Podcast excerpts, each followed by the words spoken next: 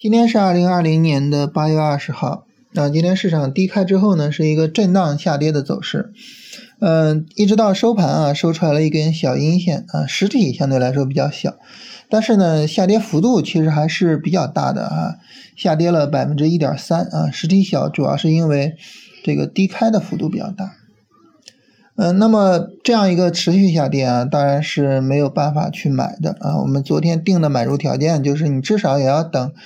呃，三十分钟拉一波，呃，这个上涨出来，然后呢，再有一个三十分钟下跌不破位，是吧？啊，那个时候呢才是比较安全的时候啊，就好比，呃，我们上一次在呃八月十四号买入，是吧？八月十四号买入呢，也是三十分钟拉一波，然后一个回撤。那么在这种情况下呢，我们很容易发现啊，那么我们会错失最早的这一波三十分钟行情，也就是八月十三号的这个上涨。啊，我们肯定是抓不到的，所以这就带来了一个问题啊，什么问题呢？就是我们怎么去对待下跌中的反弹啊？那么这个下跌中的反弹呢，它有可能是反弹一下，然后继续跌，也有可能是什么呢？也有可能是新的上涨的第一波啊。这个呢，我们没有办法提前去判断啊。这上涨走出来，你不知道它是呃下跌中的反弹还是新的上涨的第一波，所以呢，我们统一的。把它视为是下跌过程中的反弹，那么我们怎么去面对和处理这种行情啊？当然了，答案是显而易见的啊，就是你不去管它，不去做它，不去追求这种利润啊，这个答案显而易见。但是关键在于哪儿呢？关键在于从理念上我们能不能够接受这个答案，以及呢从认知上我们怎么样去理解。这个答案，首先啊，我们跟大家聊理念啊，就是从理念上，就是今天这就是日内的这些反弹，你不用去管它啊。今天早晨的时候啊，这个创业板反弹的力度幅度都非常大啊，直接呢一度拉高啊，就是涨到了百分之零点六吧啊，这个幅度还是很大的啊，因为最低跌到了百分之一点几，总总共涨幅小两个点是吧？那么这么一个两个点的涨幅。很有可能把很多人给斗进去了，是吧？一一开盘创业板拉这么猛，很有可能很多人斗进去了。但是斗进去之后，你发现这是什么呢？这同时也是一个风险，对吧？我们追求抄底，我们去追求，呃，就是这种下跌中反弹的这种利润。那么同时呢，你发现这种利润伴随着非常非常高的风险。当然，大家可能会说啊，说什么利润不伴随风险呢？我们知道投资这个东西啊，做股票这个东西，它就是什么呢？它就是风险和收益啊，两者相伴相随啊，共生的是吧？你不可能说你赚钱不冒风险啊。是啊，我们无论赚什么钱都是要冒风险的。但是我们要明白一点，就什么呢？不同的市场情况，风险的大小，收益的大小。它也是不一样的啊，在下跌的过程中呢，它的风险收益格局呢就是风险大，但是呢收益低；在上涨的过程当中呢，那么它的风险收益格局就是风险小，但是呢收益高。那这种情况下，我们要去冒什么样的风险呢？毫无疑问，是吧？毫无疑问，就是去冒那个比较低的风险，去博取那个大的收益。也就是说，我们不是拒绝风险，恰恰相反，啊，我们主动的去冒风险，但是我们要知道，我们要冒的是那个有足够多的利润跟它匹配的风险。所以我经常有一句话啊，我说我们可以把交易啊总结为一句话，就是交易呢，它是冒值得冒的风险的一个事情。啊，这句话的总结呢，适用于各种不同的交易理念啊。比如说你是做价值投资啊，长期持有一只股票，那这个时候呢，那么你长期持有康美药业啊，跟你长期持有恒瑞一样，他们都是有风险的，是吧？嗯，但是呢，呃，我我们能知道，就是康美药业呢，它的风险和它的收益来讲呢，那么就不如恒瑞医药，是吧？所以呢，就是你赚什么钱呢？你都是要冒风险的，所以这个是肯定的。但是呢，你要知道你冒的风险值不值？我们要主动的去找那些值得去冒的风险，然后主动去冒险博取收益。但是呢，这种不值得冒的风险啊，今天早盘创业板这么拉升，这种不值得冒的风险，我们不要去冒它。盲目的去冒风险是没有意义的啊。关于这件事情呢，跟大家说一个特别有意思的事儿，就是我小时候，呃，可能是因为身体的平衡性不好啊。然后我小时候学骑自行车，我一直到上初中了还不会。啊，然后呢，呃，我老听见说一句话啊，说你学骑自行车哪有不摔的呀？所以我在学的时候呢，我就想了一个什么办法呢？故意的摔，摔多了就会骑了，是吧？故意的摔，结果呢，后来发现，其实你会不会骑自行车跟你摔不摔是没关系的，啊，唯一有关系的就是你有没有掌握骑自行车的要领。啊，所以做交易来讲呢，就是你能不能赚钱，跟你冒不冒风险，冒多大的风险是没关系的。重点是你有没有掌握更好的去寻找低风险高收益的机会的方法。啊，你掌握了这种方法，很自然就能赚钱。你掌握不了这种方法，亏的越多，那就是 亏的越多，你只会亏更多。啊，它跟赚钱是没有关系的。所以从理念上来讲呢，那么我们一定要学会接受去放弃一些行情，啊，我们从价值投资上我们放弃像康美药业之类的股票，从技术分析上我们放弃下跌中的反弹，啊，我们最早最早买入呢就是等一个底部结构，啊，这是我们最早去买入，那等一个底部结构，好，那这儿就来到认知的部分了，来到认知的部分，那什么叫？底部结构，什么叫下跌中的反弹，是吧？那就来到这个问题了。那底部结构呢，就是我们之前跟大家聊的啊，就是底部抬升、底背离，这都叫底部结构。在出现这个底部结构之前，啊，那所有的上涨都是下跌中的反弹。出现这个底部结构之后，我们就认为呢，那后边就是一个上涨的过程了。但这儿的关键关键在什么地方呢？在级别上，技术分析的核心是级别啊，或者说技术分析有两个核心，一个核心呢就是涨跌轮换，就是市场在一涨一跌之中不断的去演化；另外一个核心就是级别。所谓级别的意思什么意思呢？就是说这个涨跌啊，这个涨跌所形成的底部结构，它是什么级别的？它是日线级别的，是三十分钟级别的，是五分钟级别的，还是其他的什么级别的？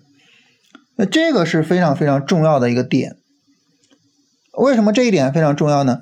就是我们现在跟大家聊啊，都是聊日线、短线操作，所以我们等底部结构是等什么级别呢？三十分钟的底部结构啊，也就是说我们现在等三十分钟一波拉升，再有一波下跌啊，我们跟现在的下跌去对比，它有没有一个底部抬升或者是底背离？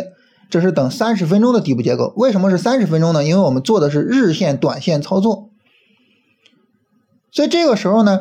那么从认知上，我们一定要注意啊，你要把结构和级别综合在一起，才能够准确的判断什么叫反弹，什么叫正式的上涨展开。我们做日线、短线，所以在有三十分钟底部结构之前的上涨，都叫下跌中的反弹啊。反过来呢，就这个三十分钟底部结构出现之后，就是正式上涨了。但是呢，如果说你比如说我做超短线，什么叫超短线呢？比如说我今天买了，明天就卖了，那这种情况下呢，它但凡有一个五分钟的结构，它能够带来一个三十分钟级别的上涨，啊，那么这个三十分钟级别的上涨就够我玩的了，啊，够我玩的了。那这种情况下呢，比如说今天尾盘有一个五分钟的结构，那这个五分钟的结构呢，你就可以买一下，然后明天就出了，对吧？所以我们一定要明白一个事情，就是对于不同的人、不同的交易级别、不同的交易方法，那么同一个走势对他来说意味着不同的概念啊。我们不能够强求一致，我们不能够拉着随便拉着一个人说你必须得跟我一样啊，这行情你就不能做啊，或者是呢这行情你就必须做，我们不能这样啊。每个人呢都有他自己选择的他的那个级别。所以呢，对于我们每个人来说呢，我们都需要去思考这个问题，就是你的交易级别是什么啊？我们跟大家聊，我强调了很多遍啊，我们跟大家聊是按照日线、短线级别来聊的啊。也就是说呢，一波上涨啊，持续个五到十天啊，涨幅百分之十左右啊，当然上上一波没有能够实现了啊，这没办法啊，因为行情是市场给的。但是呢，大家自己在做的时候，你有可能做波段，是吧？你有可能做趋势，你也有可能做价值投资的长期持有。那这种情况下，对于你来说呢，这个行情的概念就完全不一样啊。比如说我们做长期持有，那么整个一个熊市过程中的所有的或大或小的反弹，对你来说全部都是反弹啊。牛市过程中的或大或小的所有下跌，对你来说都是回调，都无所谓，都不用去管它啊。这是最大规模的操作啊。你像。夸张一点讲，对于巴菲特来说，呃，零八年的金融危机也只是一次回调而已，对吧？所以不同级别的人看待同一个东西，他的看法其实是不一样的，啊，所以这个呢要跟大家特别的去强调。那对于我们来说呢，我们聊日线、短线操作，所以呢，在今天下跌过程中，所有的上涨，所有的包括这个呃创业板那么大幅度、那么大力度的一个上涨，对于我们来说，全部都只是。反弹走势，我们要等大盘出三十分钟级别的底部结构，才能够再一次买进啊！这是基于我们做日线、短线操作啊这么一个话题啊所得的结论啊。大家呢在做自己的操作的时候，在根据自己的情况做自己的分析的时候啊，那么也需要根据自己的这个呃操作级别。啊，来去做这个判断啊，这行情它究竟是一个反弹呢，还是新一波上涨的开始呢？哎，我要给它一个准确的判断啊，所以我们现在呢，就是呃三十分钟下跌延续是吧？三十分钟下跌延续，然后呢，我们需要等一个三十分钟一波拉升，然后三十分钟再有一波下跌，我们才能够去买股票啊。这个时间的话，明天应该是来不及的啊，所以我们最早买股票也要等到下周一啊，也就是说。这一周对于我们来说结束了，啊，我们这一周的工作结束了。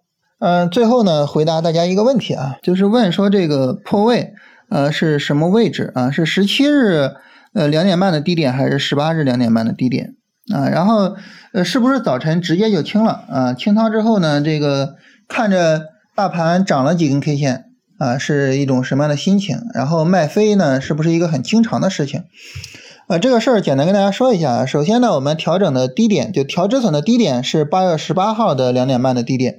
这个八月十八号那天的音频，我跟大家说这个事情了啊，说要调损的事情了，是吧？呃，然后卖飞啊，卖飞这个事儿，它是不是一个很常见的事情？说实话，很常见啊。为什么呢？很简单啊，因为。你选股能力强，选股能力强呢，你选出来都是好股票。一个好比好股票，它最大的特征是什么？好股票最大的特征就是它能持续上涨啊，对吧？它不能持续上涨，它叫什么好股票呢？所以好股票最大的特征就是能持续上涨。那一个能够持续上涨的股票，就意味着什么呢？就意味着你卖出之后，它大概率还是会接着涨啊。所以呢，那么如果你的选股能力强，你一定是卖飞的比较多的。那这种情况下，我们对于卖飞应该是个什么态度呢？就很简单了，是吧？卖飞光荣啊，啊，卖飞我嘚瑟，对吧？啊，如果说我的选股能力很差啊，一个股票我买了之后，我我我我一卖就是最高点，啪就就往下跌，那这个时候我是什么心情？我很紧张，我害怕呀。大家可能会觉得，哎，这很奇怪啊，那你为什么是这样的？我们想一想这个逻辑就知道了。如果说我经常卖飞，就意味着呢，我买了一个股票之后呢，这个股票涨，哎，我看着我要卖，我就可以卖；我不想卖，哪怕有卖点啊，我不想卖，我就可以放一放，没关系，它还会再创新高，是吧？这个时候呢，你就比较从容，所以卖飞是一个好事情，这说明你有能力选出来强的股票，这说明你在卖出上没有必要给自己有过高的要求啊，你大概有一个判断就可以了。但是如果说啊，你买的股票很差，你一卖它就暴跌，那这个时候你卖的就很紧张啊！哇，这这有卖点，我得赶紧卖啊！我我万一要错失了，后边就是暴跌呀，那那不就麻烦了吗？对吧？所以呢，卖飞这个事情啊，首先第一，卖飞光荣；第二，卖飞决定了我们在卖出的时候可以比较从容的去处理。所以卖飞这个事情啊，没有必要紧张啊，它是一个很正常的事情，它是一个我们应该去嘚瑟的事情，而不是反过来。是我我不知道为什么啊，就是我们在生活中，我们从来不要求自己做一个完人，是吧？我我们从来不要求准确的去计算啊，我们每天运动所需要的能量，然后呢去说，那我今天要吃多少饭，从来不这样，是吧？大概齐就行了啊。我们从来甚至不要求我们在工作上做到尽善尽美啊，我们能做的差不多就行了。但是，一到了股市里边啊，我们总是要求自己做出来完美的操作啊，就最低点买进去，最高点卖出啊，否则的话呢，那就叫卖飞了。我不知道为什么，我觉得我们对自己的要对自己的要求应该放松一点，放宽一点啊。我们对自己有这么高的要求，我觉得是很难把股票做好的。呃，我们应该放轻松一点啊，就是我们对自己好一点。好吧，这是我对这个问题的回答。